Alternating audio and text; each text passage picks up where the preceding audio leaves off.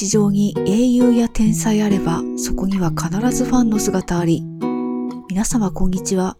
こちらは文筆家の影原志保が歴史上にいる様々なスターと彼らをめでるファンたちの姿を拾い上げてあれこれ語るポッドキャストです。さて、前々回から1830年代のパリ・オペラ座のバレエファンのお話をお届けしております。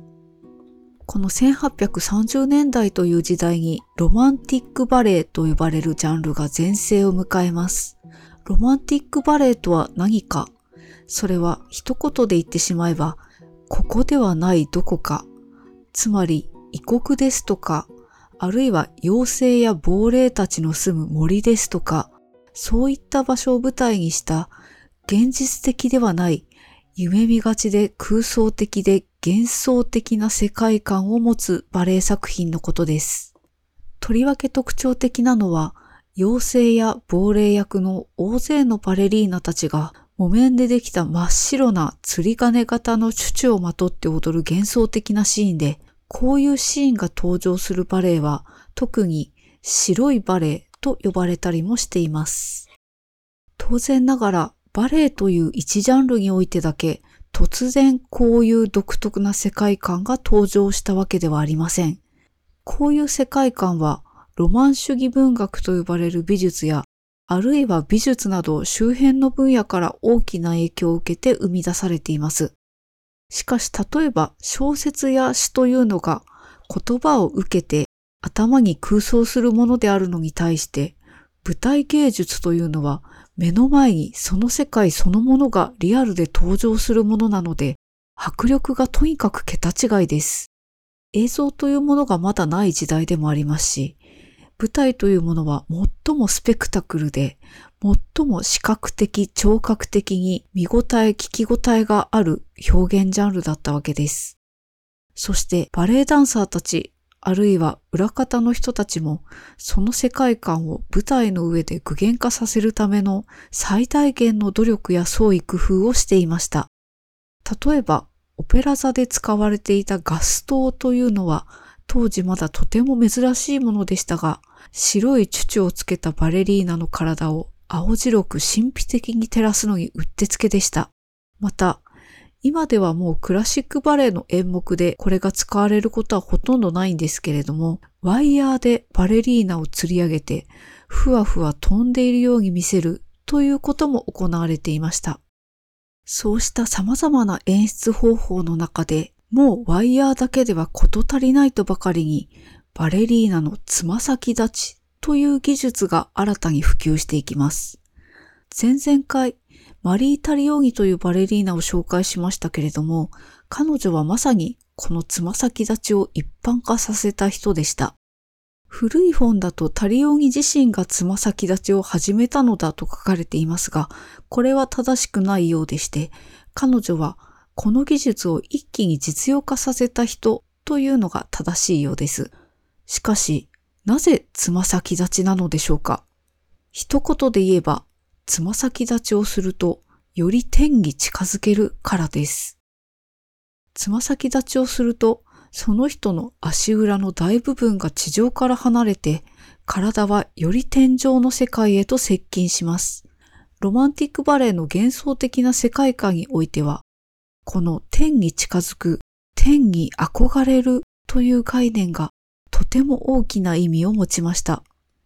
今現在でもバレリーナといえばつま先立ちというイメージはかなり一般に強くあると思うんですけれども、人間は一般に生活を送る上で一瞬背伸びをすることぐらいはあっても、つま先自体でバランスをとって立ち続けるみたいなことはないわけで、それをあえてやってしまうことのある種の異様さ、つまりそれをやることによって人間らしくない存在になるというのが当時のバレリーナが踊る妖精や亡霊といった役においては重要でした。ちなみに現代ですとトーシューズのメーカーというのはすごくたくさんありますし、技術開発も進んでいて、頑丈さとしなやかさを合わせ持つ優れたトーシューズが当たり前のように買えるわけですけれども、黎明期である当時はそもそもトーシューズという商品自体が存在しませんでした。マリー・タリオーギもサテン生地でできたペラペラのサンダルの先に詰め物をしたりとか、いろいろな工夫をしてなんとかつま先で立てるようにしていたそうで、そういう試行錯誤の中でだんだんとトーシューズが今の形になっていったということになります。音楽とかにも言えることなんですけれども、その時代の芸術家というのは単にパフォーマンスが優れているだけではなくて、まあ例えばこのトーシューズですとか、あるいは楽器ですとか、そういうものの制作自体に非常に密接に関わっていることが多いです。さて、そんな中、とある若いバレリーナが新たに登場します。彼女の名前はカルロッタ・グリジと言いました。彼女はイタリア出身でしたが、元オペラ座ダンサーであったジュール・ペローという男性にある種見初められる形でパートナーになり、パリにやってきて、オペラ座でデビューを果たしました。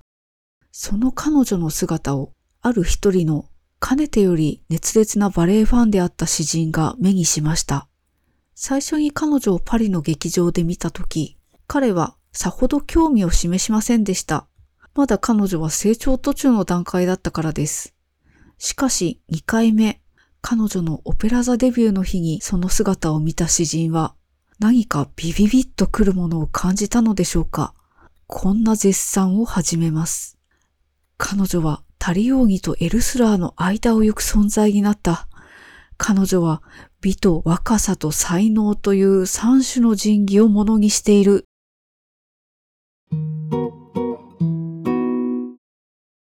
そしてこの詩人、テオフィル・ゴーティエは、彼女カルロッタ・グリジをヒロインにしたバレエの台本を書き、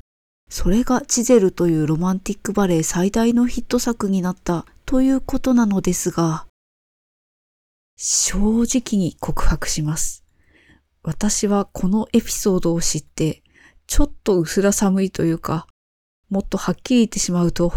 なんかキモいなぁと思いました。世の中には若い女性や少女を自らのミューズとして称え、彼女たちの美しさを表現するという宣言のもとに、映画なり音楽なり写真集なりを創作する男性のアーティストがたくさんいます。というか、世界にあるコンテンツの何割かは、そういう若い女性への欲望の矢印でもって作られているのではないかと思います。私がこのエピソードから受けた印象は、あ、ジゼルってそういう系の話だったんだ、でした。芸術あるいは芸術史の描写は、そういうキモさを巧妙に覆い隠したり脱臭してきた側面がありました。例えば、ジゼルという作品の成立に関するごく一般的な辞書的な解説を読むと、ただ単にゴーティエはグリジからインスピレーションを受けジゼルの台本を執筆したとあって、ここには私がキモいと感じたニュアンスはいささかもありません。ちなみに申し添えておきますと、私がここで言うキモいというのは、半ば自虐や自己反省を含むものであって、他者としての男性を批判するものとは違うとは言い添えておきたいです。若い女性の美にひれ伏して崇めるような態度を取りつつ、その実、彼女たちから何かを奪い取って自分の糧にしようとする、そういう様は、自分自身の日頃のコンテンツ消費や仕事の中にも存在しているものであって、キモいというのはあくまで私自身の問題であったりもします。また、そういうキモさが全て悪いかというとそういうわけでもないですし、また、それが全てというわけでもないということは前回のエピソードでお話しした通りです。ゴーティエがグリジをタリオーギとエルスラーの間を行くと評したことにはとても大きな意味がありました。前々回でお話しした通り、タリオーギとエルスラーというのは、それぞれ対照的なキャラクターを持つロマンティックバレエ時代のスターでした。そういった二つの個性の間を行く存在であるということは、ある種最大限の惨事であって、ゴーティエはグリジをロマンティックバレエの究極的なハイブリッド型として見出したのではないでしょうか。おそらくゴーティエとしては、まだオペラ座にデビューしたばかりの若いバレリーナに対して、あの子はわしが見つけたというあれをやりたかったのではないかなとも想像します。ゴーティエはオペラ座の年間予約席の常連でもありましたし、その意味では正真正銘のガチ勢で、また彼が好きなのはもっぱら女性のバレエダンサーで、男性ダンサーは醜いからいらないと公言してはばからないような人でもありました。彼は様々な特権を利用してグリジに実際に近づいたりもしたようです。グリジといいムードになったとかならなかったとかは諸説あるんですけれども、少なくともジゼルが作られた時代に関して言えば、グリジはバレエのパートナーであるジュール・ペローと婚約している間柄でしたし、その意味では、ゴーティエはグリジの一ファン、あるいは良くて仕事仲間に過ぎなかったわけです。ジゼルの台本には、ゴーティエのグリジへの叶わぬ思いが想像の翼となって散りばめられているとも言えますし、また、この究極的ハイブリッド型バレリーナであるカルロッタ・グリジの才能、つまりその二面性を何とか作品の中で活かしたいという意思も見て取れます。どういうことかと言いますと、ジゼルというのは全2幕のバレエです。そして第1幕ではジゼルは無邪気な恋する村娘として、そして第2幕では夜の森をさまよう死んだ精霊として登場します。つまり第1幕はエルスラー的な生身の女性の魅力、第2幕はタリオーニ的なおよそこの世のものではない妖精の魅力を求められます。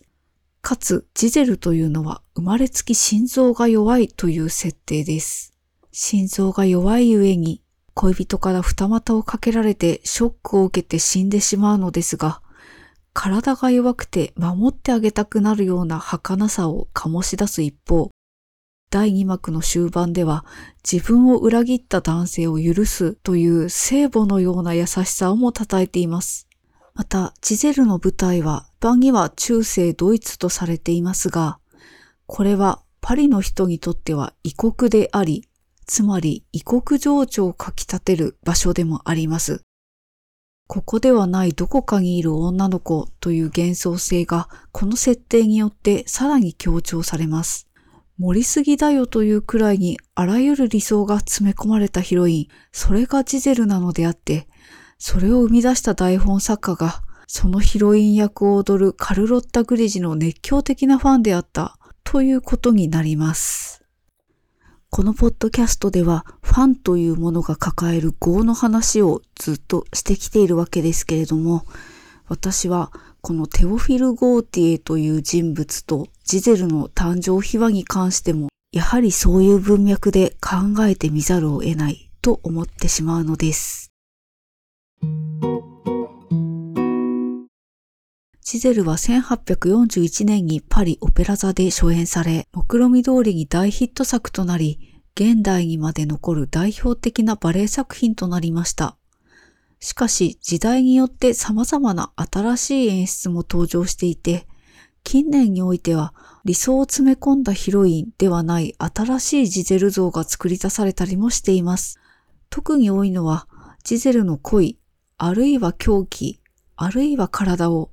ロマンティックな夢見がちなものではなく、よりリアリティを持って生々しく炙り出すような演出です。